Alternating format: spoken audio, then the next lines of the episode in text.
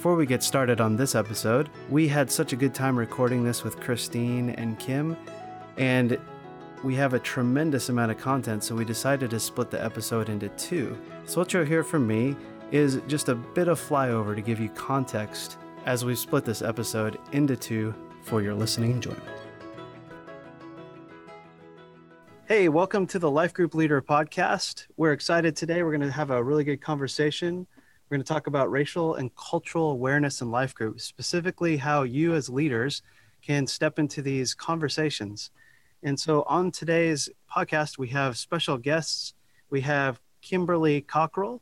And uh, Kim, you just want to introduce yourself really quickly? Sure. Hi, uh, Kim Cockrell. I've uh, been here at Fellowship since uh, 2017, and I'm a vice president of uh, operations at Toyota Financial Services. I have a background in human resources, actually, and psychology and counseling. And at Toyota, I'm really active in our uh, diversity, equity, and inclusion efforts.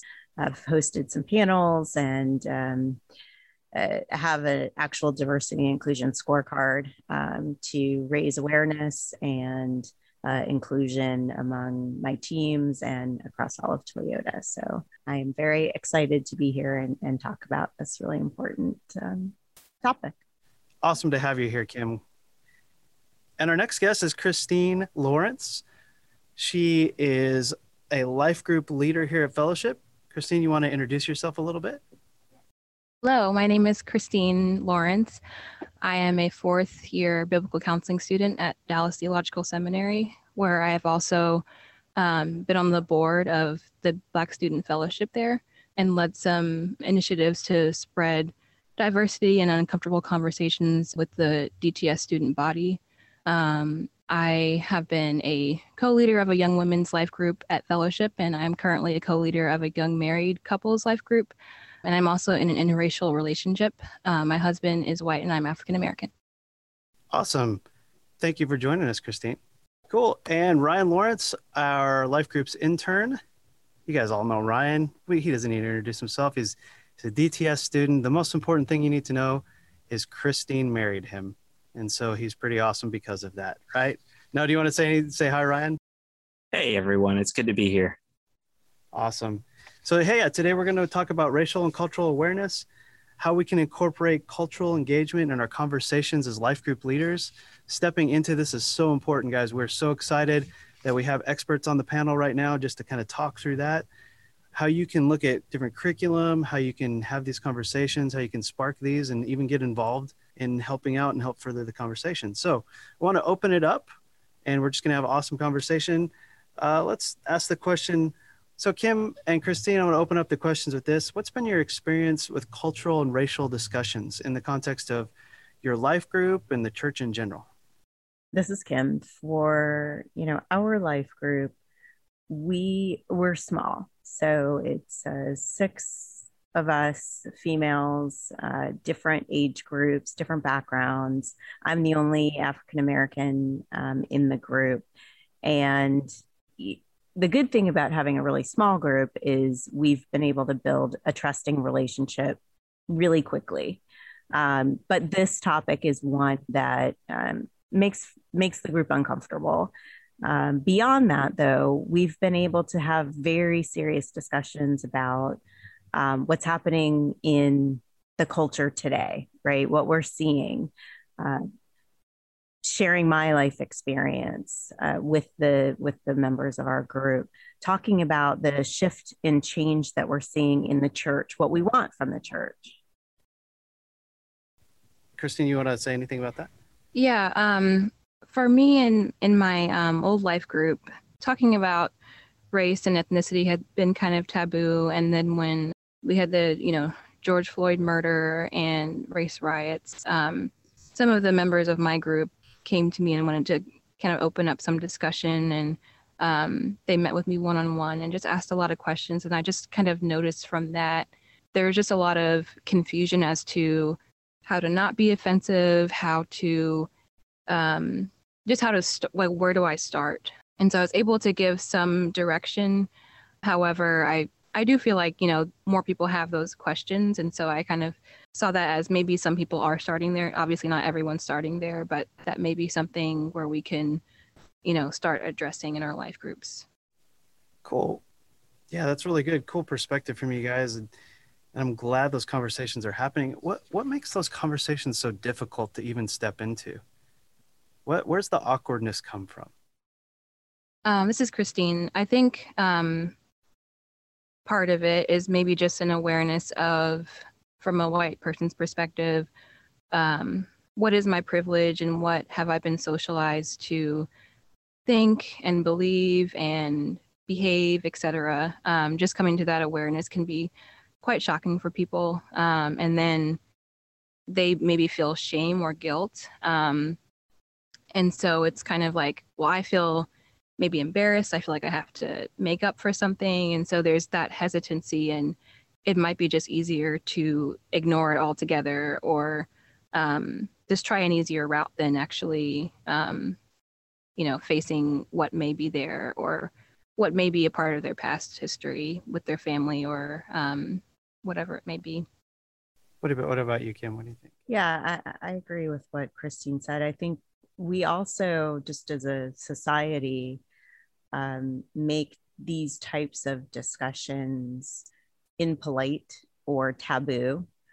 Uh, so, especially for white people engaging in a conversation about race um, hasn't really been something that is widely accepted, honestly, in in our culture and encouraged.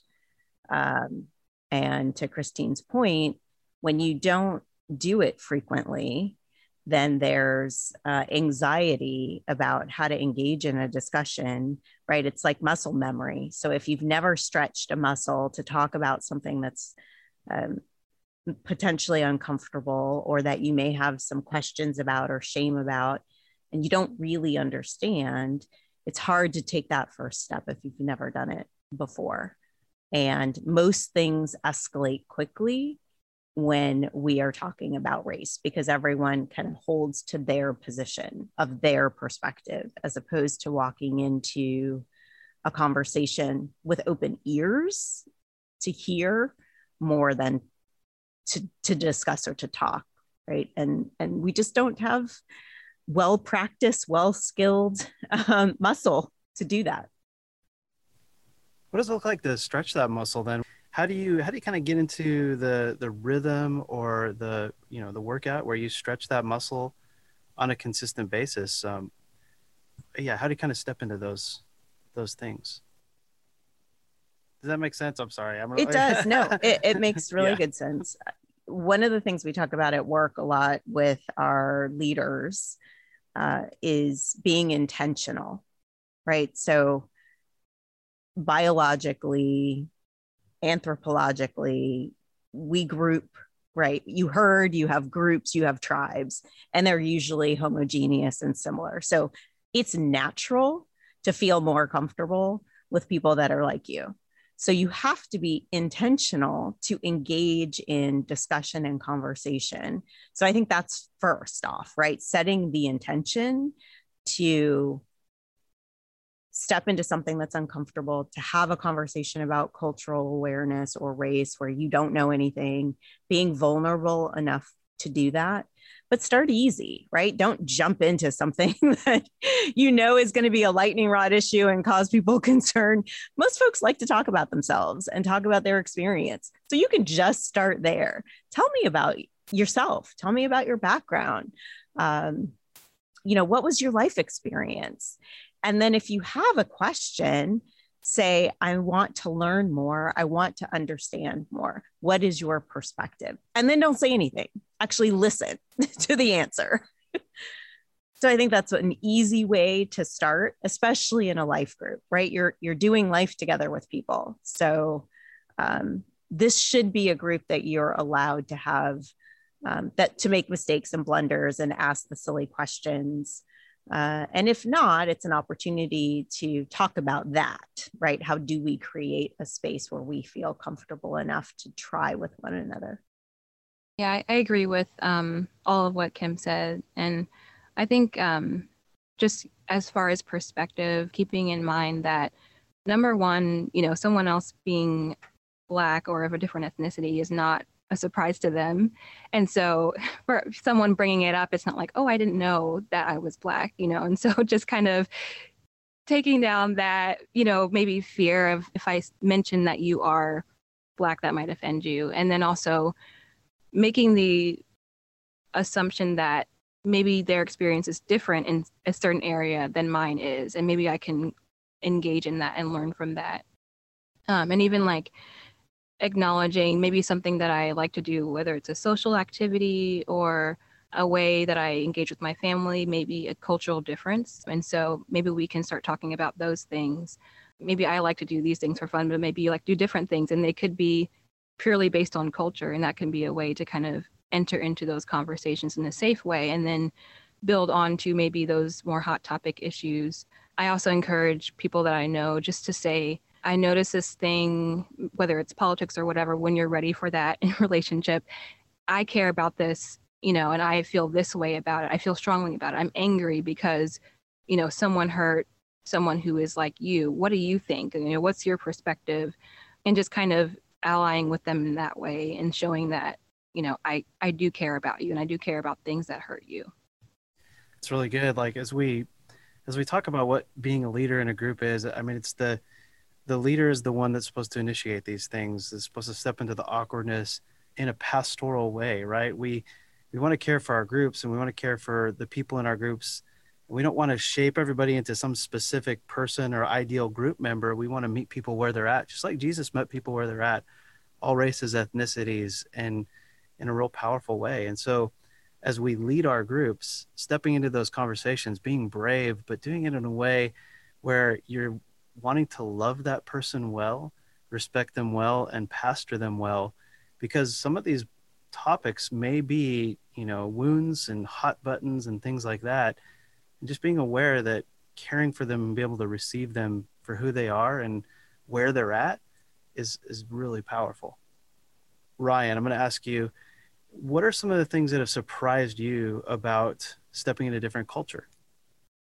I think for me, growing up as a white Protestant male in Mississippi for most of my life, there wasn't a lot of engagement in the racial discussion. It's it was always a bit awkward until I decided um, when I was in college to attend a couple of classes in my history major on African American history and culture.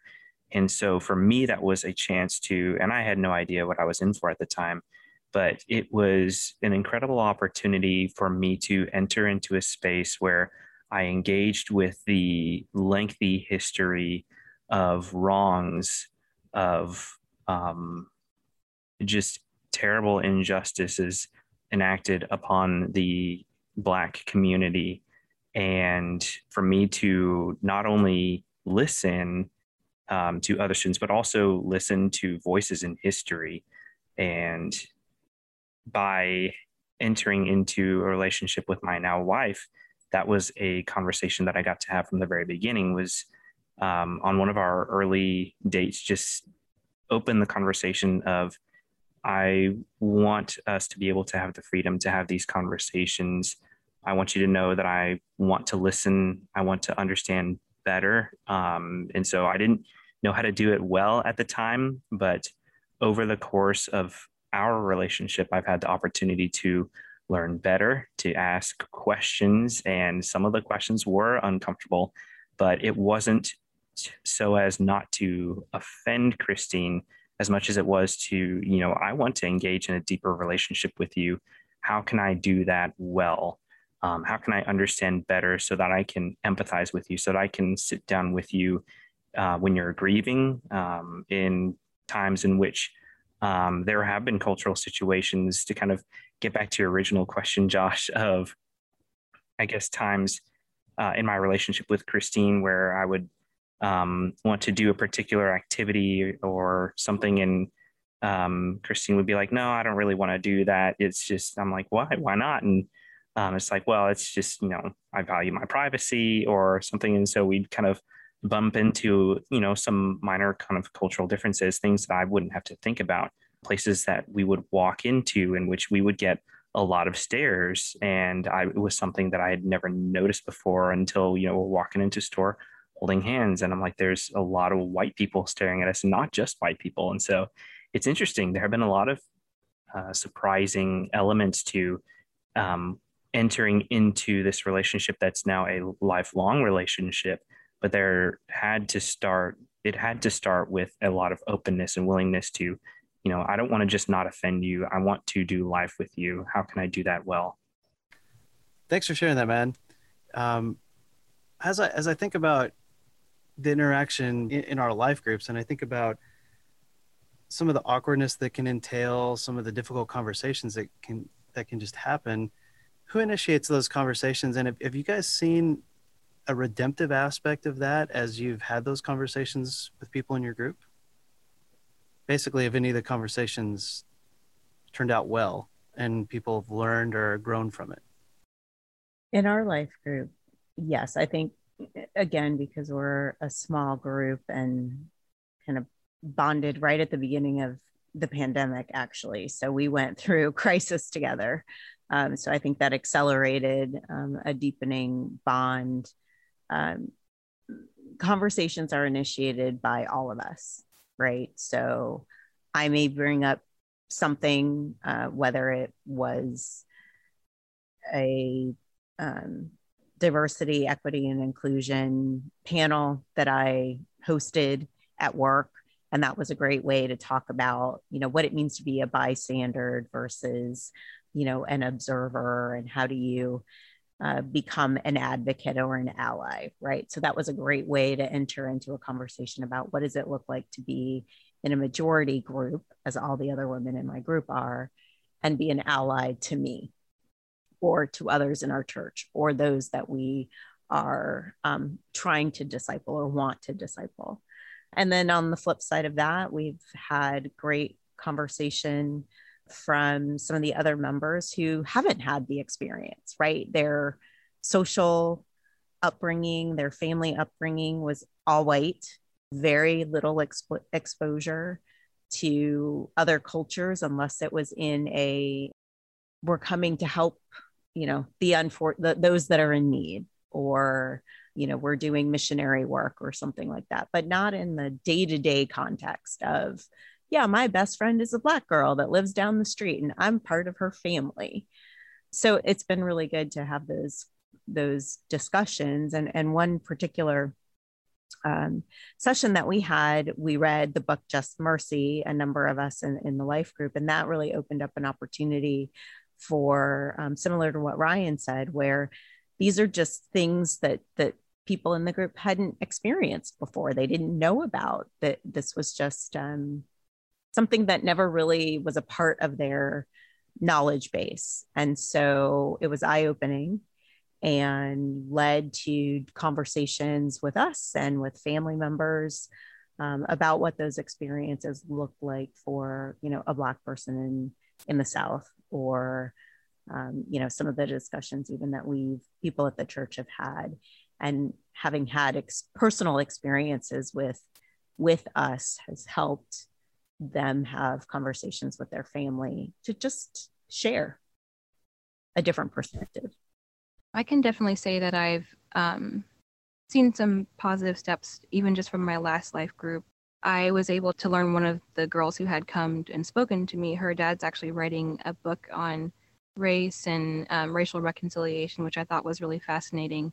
Um, but one thing I had tried to encourage in the group is just a diversity of curriculum as far as people that they're using. If they're of a similar demographic that doesn't give us as as much of a diverse experience as if you know we're having male female you know from different areas of the country different ethnic backgrounds etc um, and so after i left they actually started a, a study by tony evans um, which was a definitely a shift from the studies they had done in the past and so i was excited to hear about that in this next section we decided to talk about what it was like just to have an open conversation about all these issues. We wanted to get to the practical part for leaders and help them understand how to engage in this conversation and what it means to cultivate a culture of inclusion and awareness within our life groups. I also asked them to share about their personal experiences. And here's what they said. Mm-hmm. Yeah, there was a point, Ryan, that you made about um, Christine when you went on your date and you declared that you wanted to deepen and having a, a deeper relationship with her. And so, because of that, you want to talk about this. It's important.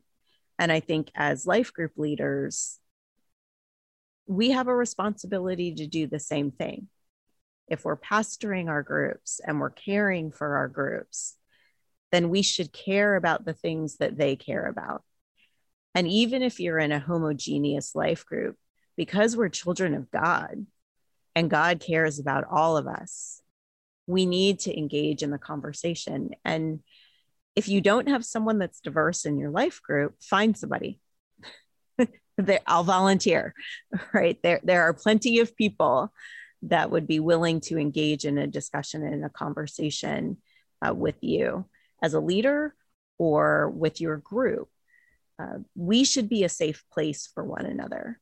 And I think that's a great place to start to declare that as disciples of Jesus, and we are focused on discipling, it is a responsibility and an obligation to get comfortable with going to a foreign land, with going to an area that's different than your experience, right? We we are hopefully growing to be more like Jesus. So really, that's the place to start. Let's look at the Bible and see what Jesus did and how can we emulate that um, daily, weekly, um, but certainly in our life groups, we should be able to do that first step. Yeah, Kim, I love what you're saying about because like a lot of our groups will naturally get together because of affinity, right? We'll naturally get together because of how we look alike, how you know the the jobs we have, the life stages we're in, all these kind of different things. And so you may have a homogenous group. You may have a group that you all look alike but you, as a leader, have a responsibility to make space and place for diversity to happen there. And even if diversity isn't happening within your group with or for your people, helping your people their awareness open up, their cultural awareness and cultural intelligence to just turn some lights on. So Kim, what you're saying is awesome. We we'd love to take you up on that. We might just have you visit in a bunch of different groups just to just to go around and, and, and just chat this stuff through with them. That's awesome. Thanks so much for joining us for part one of our conversation on cultural awareness in life groups. Be sure to check out part two, where the conversation continues.